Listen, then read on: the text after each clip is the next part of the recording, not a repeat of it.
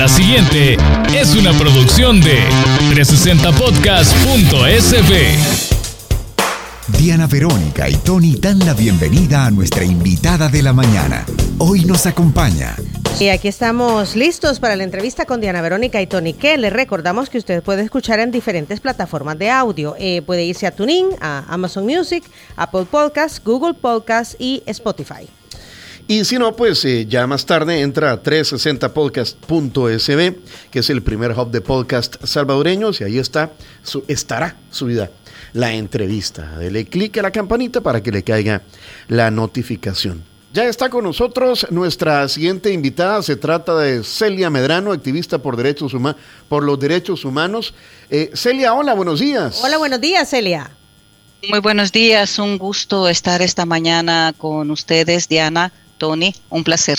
Y es que, bueno, ayer íbamos a entrar de lleno al tema eh, por el tiempo. Celia, gracias por esta entrevista. La Asamblea aprobó penas de hasta 45 años de cárcel para pandilleros y sus cabecillas.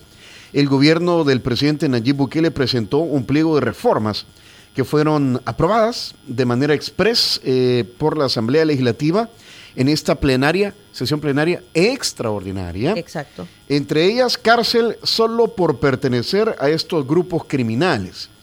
Eh, también eh, dinero, 80 millones para fortalecer la lucha contra las pandillas.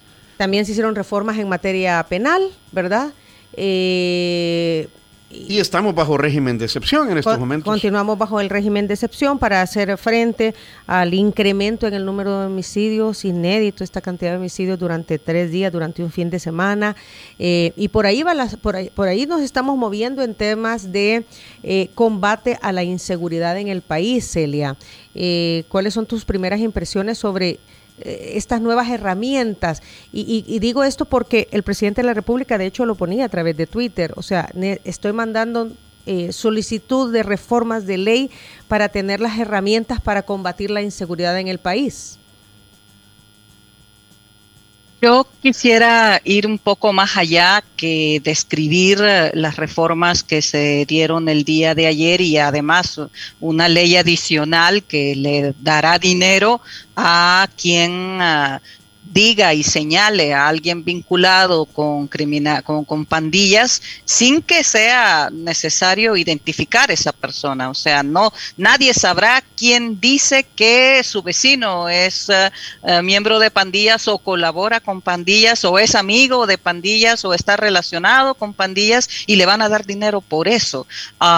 es eh, una situación en donde también hay que preocuparnos por la violación a la Convención Internacional de los Derechos de la Niñez, puesto de que están penando eh, en un juzgamiento propio para adultos a menores de 18 años a, partir de los 12 años de edad, es eh, penándolos con cárcel.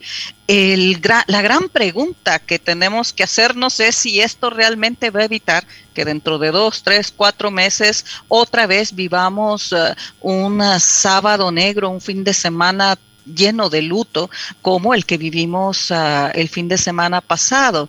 Yo creo que hay lecciones en diferentes países, en todo el mundo, de que el manodurismo no es eh, una garantía de que pueda detenerse una situación delincuencial, una situación de criminalidad ah, como la que hemos vivido por años en El Salvador y además se evidencia y es contradictorio de que se estén dando normativas tan duras que prácticamente nos están dejando en un régimen de excepción permanente. Creo que de eso hay que hablar. Realmente eh, tienen 30 días, es lo máximo que la Constitución les permitía, pero no es eh, de que siempre tienen que ser 30 días. Y además nuestra legislación es clara de que una vez ha bajado una situación que hubiese justificado complicado para las autoridades plantear una medida extrema como un régimen de excepción, el régimen de excepción debe de ser suspendido. El hecho de que esté aprobado por 30 días no quiere decir que tiene que durar durante 30 días. Es, hasta, ¿verdad? Es hasta 30 días, Celia. Es hasta 30 días y además la normativa nos dice con claridad de que si el número, si, si la situación que generó, que justificó, según las autoridades que lo aprobaron, una medida excepcional como un régimen de excepción, tendría que eh, no esperar a que pasen los 30 días para eh, detenerla, para ya no continuar en condiciones de régimen de excepción. Es importante que quienes nos escuchan sepan de que se han ido al extremo de la medida extrema máxima que podía tomarse y eso, sin embargo, dudosamente pudiera garantizar de que no volveremos a vivir un día con 62 uh, muertes, con 50 ah, homicidios, con 40 homicidios, como ya lo vivimos vivimos cuatro o cinco meses atrás y como antes de eso ya se había vivido también cuatro o cinco meses atrás también. Es ya una constante de que cada cuatro o cinco meses El Salvador de repente despierte con uno o dos días donde el repunte de homicidios se ha elevado y las medidas que están tomando en este momento no necesariamente lo justifican. Cierro esta parte, esta idea concreta con ustedes, a Verónica, Tony, con plantear de que realmente lo que estaríamos viviendo ya con las reformas que se están planteando y las que vengan, es eh, una cadena de condiciones que nos dejarían en una especie de régimen de excepción permanente en donde se estarían violentando normativas internacionales en materia de derechos humanos, principalmente las relacionadas a los derechos al debido proceso legal, a los derechos de la niñez y de la adolescencia y a los derechos de las personas privadas de libertad, por plantear las más, las, las más relevantes. Y precisamente por eso en la narrativa oficial se ataca de manera muy poco prudente a la Comisión Interamericana de Derechos Humanos, a funcionarios y funcionarias de instancias internacionales, porque es claro que de acuerdo a la lógica de los grupos de poder eh, que controlan, inciden en casa presidencial, hay una correlación mundial diferente que se estaría conformando y desde esta lógica eh, la Organización de Estados Americanos eh, de la cual emana el mandato de la Comisión Interamericana de Derechos Humanos y la Corte Interamericana de Derechos Humanos estarían bajo la incidencia o el control de los Estados Unidos. Y si los Estados Unidos están perdiendo una batalla de hegemonía mundial, según esta lógica, eh, estaría en función de un nuevo orden mundial donde estancias internacionales de derechos humanos no tendrían razón de ser en esta nueva correlación mundial.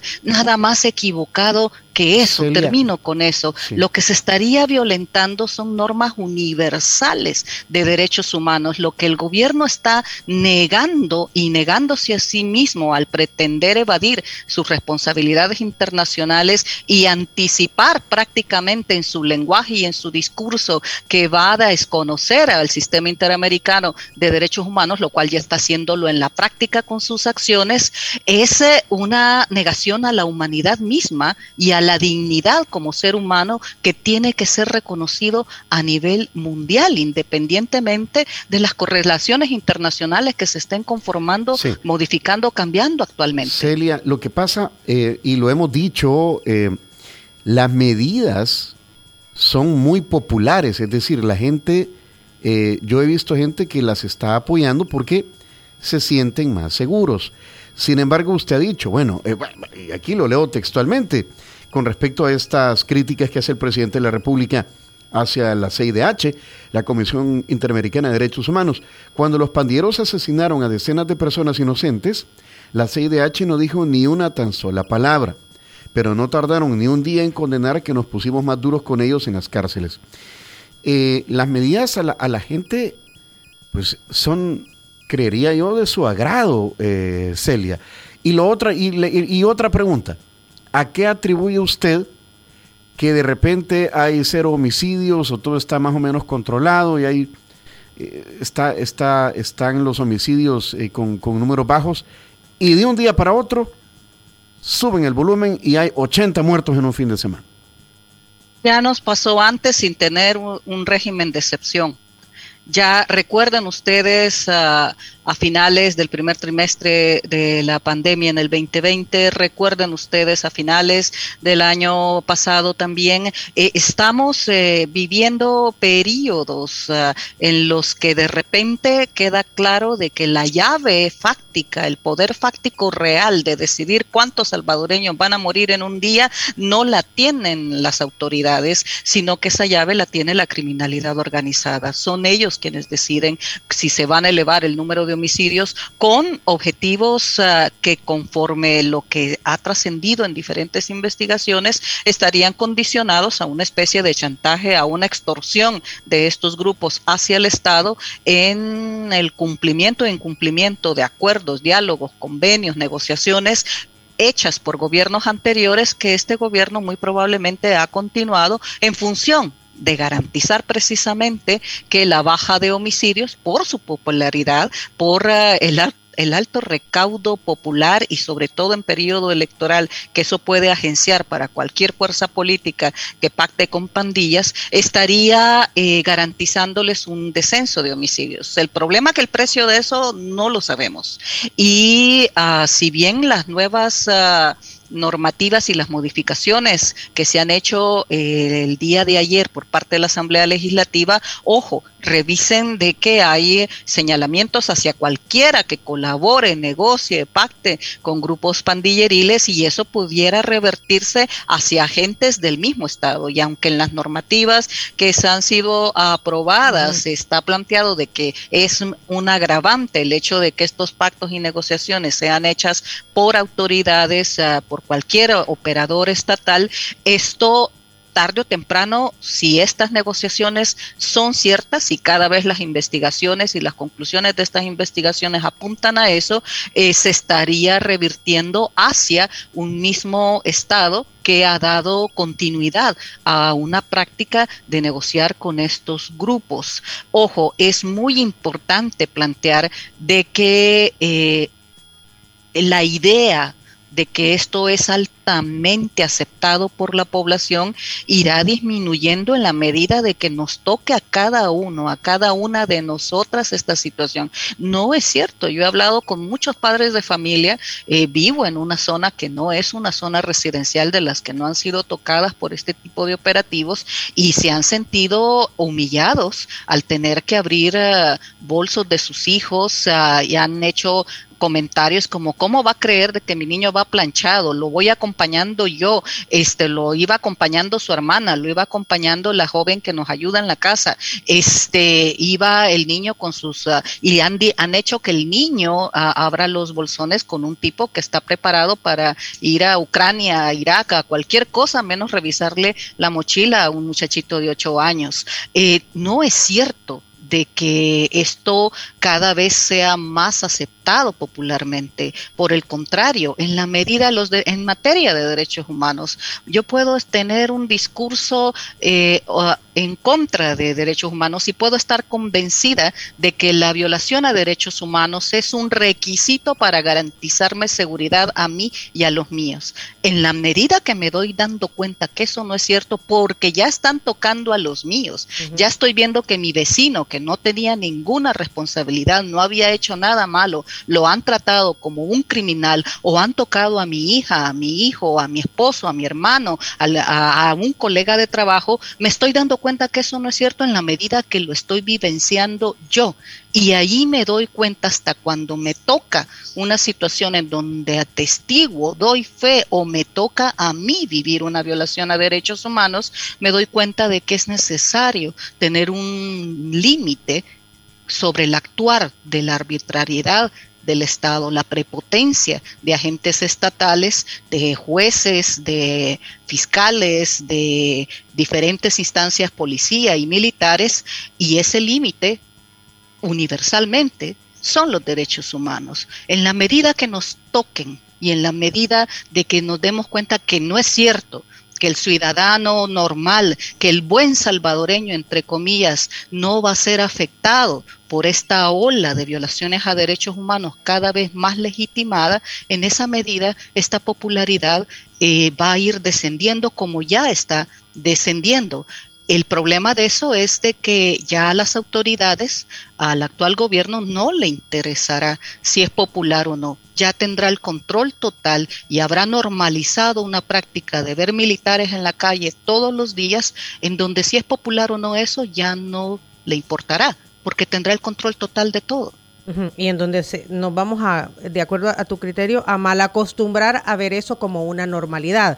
Eh, Celia, a tu juicio entonces, eh, y, reiteramos, en materia de derechos humanos, estas medidas aprobadas, estas reformas aprobadas el día de ayer en materia, de, en materia penal, no van a solucionar el problema porque no es eso lo que se necesita? Lo que se necesita es tener política pública en seguridad y no la militarización de la política pública y no la militarización del ejercicio de la política a través de imponer lo que un grupo determina, desea en función de sus intereses a través de fuerza militar y a través de la instrumentalización de la fuerza militar y de la fuerza armada. Ya vivimos esto, hemos y por eso hay también una intencionalidad dirigida, constante, a que olvidemos la historia, a que perdamos nuestra memoria histórica, porque de repente uno dice, esto ya lo vivimos, ya sabemos las consecuencias de que hayan militares que no están entrenados para otra cosa que ejercer una guerra, vivir en una guerra, cuando en condiciones eh, que no están hechas para trabajar con un criterio de militarización, se militarice la seguridad pública, aún en contra de la Policía Nacional Civil, aún en contra de tener una Policía Nacional que sea de naturaleza civil.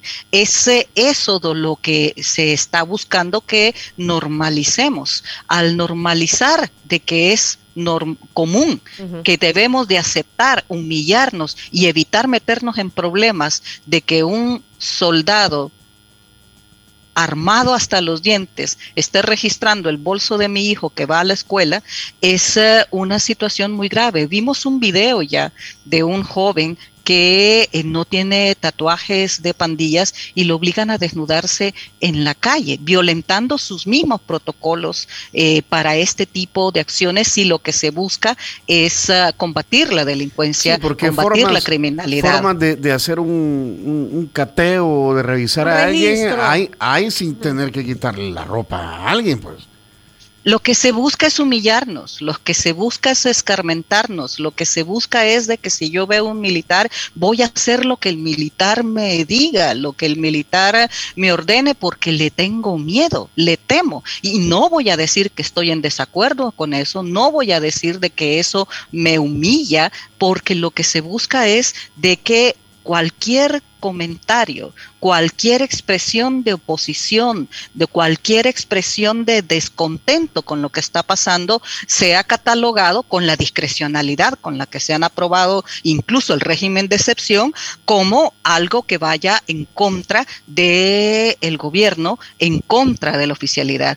revisemos el lenguaje con lo, el, que han dado el contexto para la aprobación de estas medidas y el régimen de excepción mismo. Un fiscal general que dice, estamos de cacería vamos de cacería y un director de centros penales que dice de que ya los pandilleros, los detenidos, los capturados o lo que cualquier policía y militar decida que es sospechoso de ser un pandillero, quizás no llega, no va a alcanzar a llegar a un centro penal. Lo que no es más que un mensaje disfrazado de una bala ejecuciones extrajudiciales.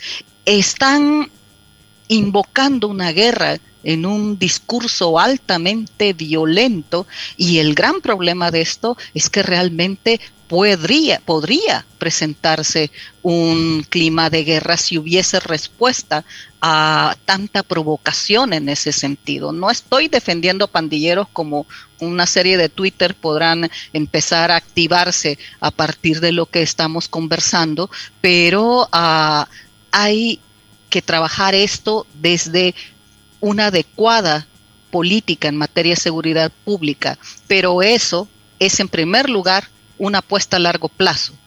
Y también eso, en segundo lugar, no es popular. Lo que es popular y que tiene recaudo electoral a corto plazo es decir, demostrar fuerza y plantear de que se puede garantizar seguridad a todos. No se ha demostrado en los últimos 20, 30 años, no se ha demostrado en estos tres años de gobierno. En estos tres años de gobierno, cada cinco seis meses, El Salvador amanece con un repunte inédito de homicidios que va en escalada hasta el sábado pasado que llegamos a tener 62 personas asesinadas. Es lo que están haciendo ahora no necesariamente nos garantiza de que esto no vuelva a pasar dentro de unos meses, pero sí nos garantiza que prácticamente viviremos en un estado de excepción permanente. Y verlo como normal. Aquí hay algunos comentarios de los radioescuchas, Celia, eh, dice el número 9843. Lastimosamente esto es necesario, hay que acabar con las pandillas. Incluso dice la pena de muerte a aquellos mareros con más de cinco asesinatos. Hay otro eh, radio escucha, el número 8069, que dice, buen día a todos. Igual dice, vivir en una zona roja, los pandilleros a uno lo humillan, lo denigran, y solo por vivir en una zona contraria me pueden golpear o incluso matar. Yo pienso que hay que abrir los ojos. Ah, no, no dudo, yo he trabajado con víctimas desplazadas por grupos de criminalidad organizada. No necesitan decirme qué duro es salir huyendo para salvar la vida porque un grupo de pandillas eh, ha amenazado con violar, con asesinar, con uh, desaparecer a un familiar. Pero creo que tenemos que reflexionar de que desde el momento en que yo justifico la violación de los derechos de otros con la ilusión de que eso me va a garantizar mi derecho y mi seguridad, la mía y la de los míos, estamos cometiendo un error de origen. Desde el momento en que yo permito que violen derechos humanos del otro, de la otra, desde ese momento yo pierdo la humanidad misma y automáticamente estoy agenciándome que el día que violen mis derechos humanos, a nadie le va a importar y siempre habrá alguien que diga que merezco que me violen mis derechos por algo que he hecho o por algo que alguien ha dicho que soy responsable. Ese es el problema. Y es lo que tenemos que aprender a ver y abrir los ojos frente a esta situación.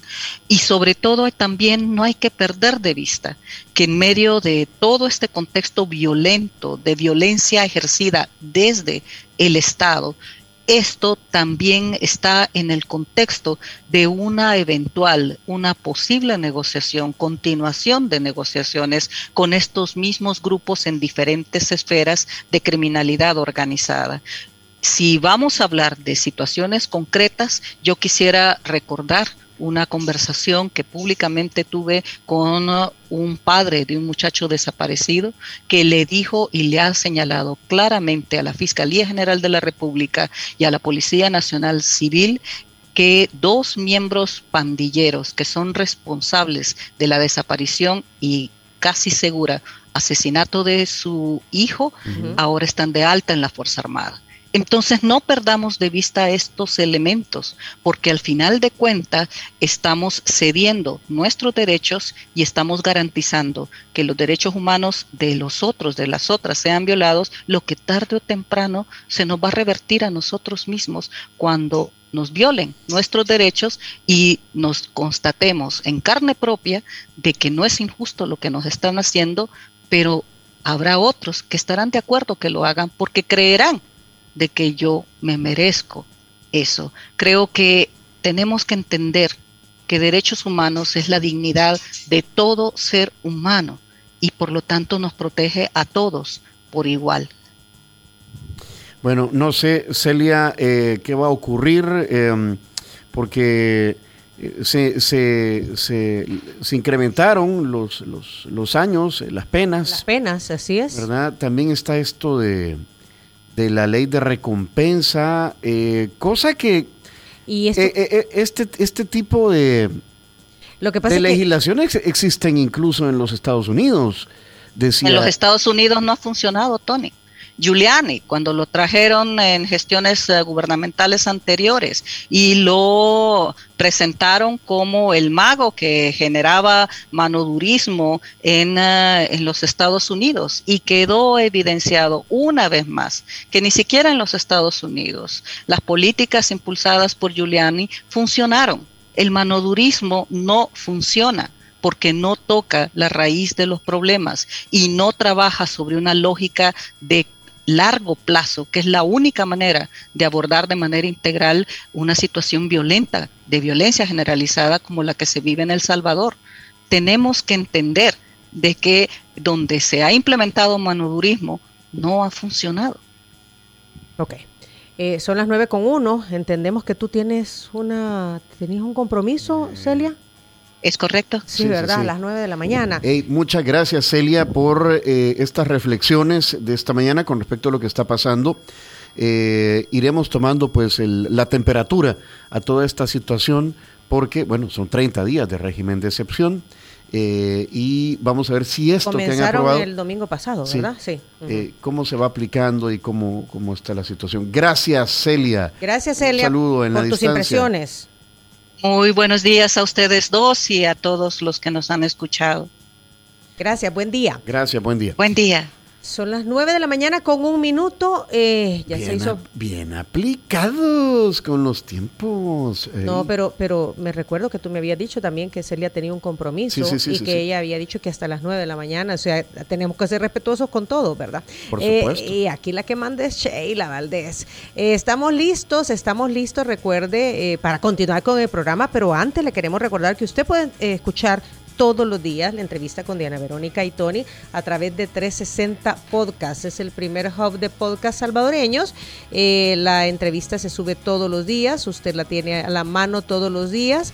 La puede escuchar a través de diferentes plataformas: Spotify, Google Podcast, Apple Podcast, Amazon Music y TuneIn. Recuerde darle clic a la campanita en 360podcast.sb para que una vez la entrevista esté arriba, reciba la notificación y la pueda escuchar. A buen entendedor, podcast Palabras. Esta fue una producción de 360podcast.sb.